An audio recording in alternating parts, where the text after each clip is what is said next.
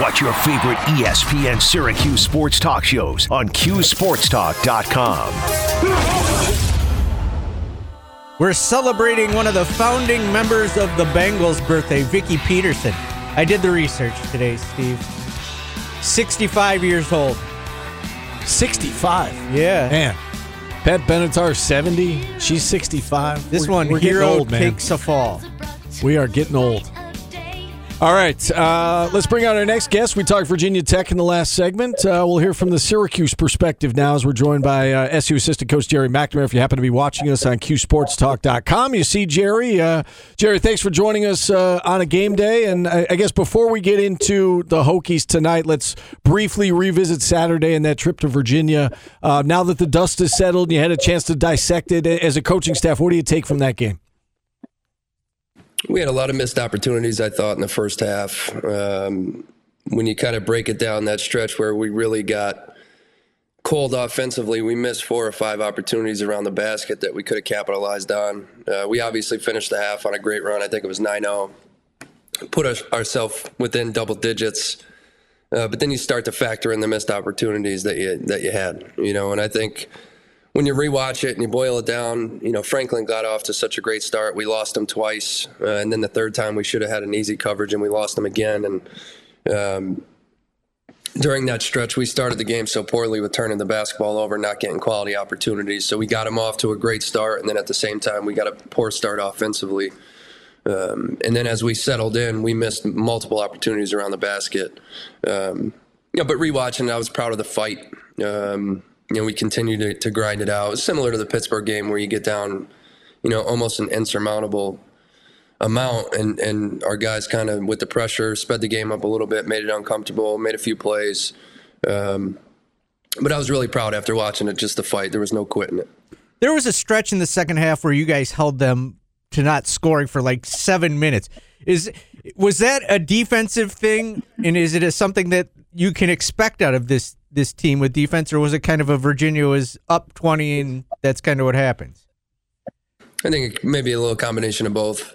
Um, I, I think typically when you get that um, size of a lead as a coach, you want to make sure you value possessions, and you know the clock at that point is is really truly your friend, and um, you know they do such a great job of, of being disciplined in their attack regardless of the score. But I think when you have a lead like that, you know working the shot clock down and still trying to get a quality look was probably um, what their plan was.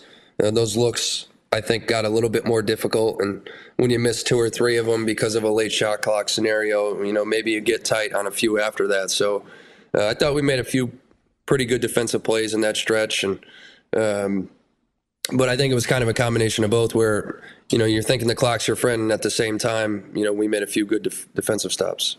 All right, let's turn our attention to tonight, and uh, obviously you were without Benny Williams on Saturday. Do you have any update on on him? Do you expect him uh, to be out there tonight? I do. Yeah, he practiced yesterday. Had a pretty productive practice actually, and uh, really the last two days. So um, fully anticipate Benny being ready to go. Was I think battling a little bit of a stomach bug, and um, had been battling it a few days leading into the Virginia game. So uh, seems to be back on the mend. Uh, you know, fighting the dehydration aspect of those those type of illnesses, but. Um, yeah, I, I would expect him to be ready to go tonight. All right, how about this opponent? And you know they're coming in on a four-game losing streak and eleven and five.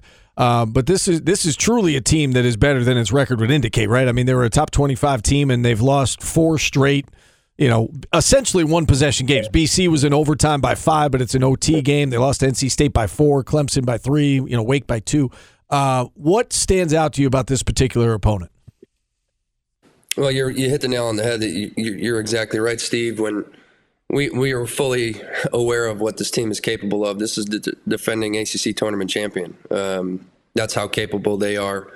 Um, you have to factor in that three of their last four they played without Hunter Cattoor, who's kind of the glue piece to what they do. Can handle it. He's probably their best perimeter defender. We all know how well he shoots it from the perimeter. He was the MVP of that tournament. So when you play three games, lose by single, you know, a single possession without arguably your best player, um, they're still really competitive. But you know, it's. I think it starts on the perimeter for them. The kid Sean Pedulla has taken such a big step in his development. We saw him playing behind Storm last year as just a freshman, um, and I think he's up to around 17 a game this year uh, just playing off the charts. And they've utilized him in different ways. You wouldn't anticipate most coaches to post up a 5'11 guy and utilize him in the post, but he does. You know, he you know he, he does a great job. He manufactures offense, creates plays for them, shoots it well from the perimeter, um, and then against a defense like ours, you got a guy like Justyn Mutts. Um, who last year had a triple double, you know, operated in the middle of our defense, made, made plays for other people, still had opportunities for himself. Um, but it's almost like a point forward on the court for you when you have a guy like Mutts who's really selfless, doesn't care. You know, it's it's an admirable quality when I watch the kid play. He he's a winning player. He doesn't care how many points he scores. He just wants to impact the game, and that's what he did against us. And um, I anticipate, you know, I, I, I don't know because he hasn't played the last three games, but I anticipate uh, Cattoor probably being back for us and uh, at full strength. And when they're at full strength, they're as good as anybody in the league. Yeah, we uh, we just had uh, their play-by-play guy on, Zach uh, Mackey. He said that uh, he he anticipates Cattoor is going to play tonight uh, as well. Um, when we talk about uh, about your backcourt and the guys you work with every day, and, and in particular Joe and, and Judah, they've been playing very consistent basketball. Um, and I know that, you know, Virginia's a, a very difficult opponent, but, um, you know, how would you kind of assess the job that they are doing collectively and, and, you know, Judah being a freshman, assess the job he's done, you know, progressing over the course of the first half of the, of the season? He's done a really good job. You know, uh, the, with the exception of a few games in a row, Joe's done a really good job. Um, you know, I, I I'm really proud of, of Joe's individual rebounding effort at Louisville. Um, it's an area that we need to obviously capitalize on from our position. And we kind of look at the guard group as, as one unit in terms of the rebounding production. And um, I think Judah can help us in those areas. But, you know, Judah's done a really good job, you know, to come in as a freshman to, to be the point guard in a program like this. And, um, to be as consistent as he's been. It took him a while, I think, early against Virginia to kind of figure it out. We kind of gave them, you know, a, a, little bit of a cheat sheet in terms of what to expect. That you know you can watch it on TV, but it is their pick and roll defense is as good as anybody in the country, and uh, he was able to figure it out and kind of pick his spots occasionally, and had a really good second half. Um, you know, but I still think on the defensive end, there's there's stretches where we need to, to be better. Um, that's just just what it is. That's the transparency of it. We've got to be a better group in terms of, of keeping the basketball in front of us, rotating off of high high post touches, which is going to be key this evening, and um, being able to target and run guys off the line, but, but but still be able to keep a few of those drivers in front of you. You know, that's that's an area that we you know we've got to we've got to continue to progress in if we're going to become ultimately our best version. All right. Uh, so along those lines, I know you touched on it right there, but in terms of the, the keys to this game tonight, listen, it's it's two teams that, uh, and I feel like we're going to be saying this a lot the rest of the way. You know, the the ACC so bunched up. Every game is is so vital, and and the next one's the most important one because it's the next one. So with that in mind, you know, what does this game come down to tonight? Uh, Syracuse and Virginia Tech, seven o'clock tip. A couple things. I think it's got it's got to start with our defense. We've gotten off to really poor starts. Um, we can't afford to do that. You can't afford to do it at home. Um, so we've got to get off to a better start in this game.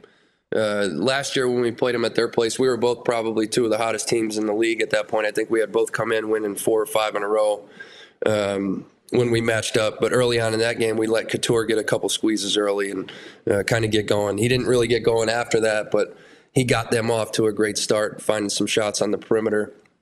So the biggest thing for us is we've got to target the line. Uh, you, you, can't let Pedulla, Cattoor, Maddox, these guys get clean looks. Basile from the five position is really kind of a matchup nightmare for most people. It's a little different in our defense, um, but it's not typical that you have the five man that that's what he does. He steps out and makes perimeter shots. So, um, you know, we're going to be extended at times because you have to protect the three point line, which leaves you a little bit vulnerable um, from that 17, 15 foot area. And then, you know, once the ball gets in there, can we play good man to man coverage? Can we target the line, match up with guys, and can you keep Mutts from doing too much damage from that area?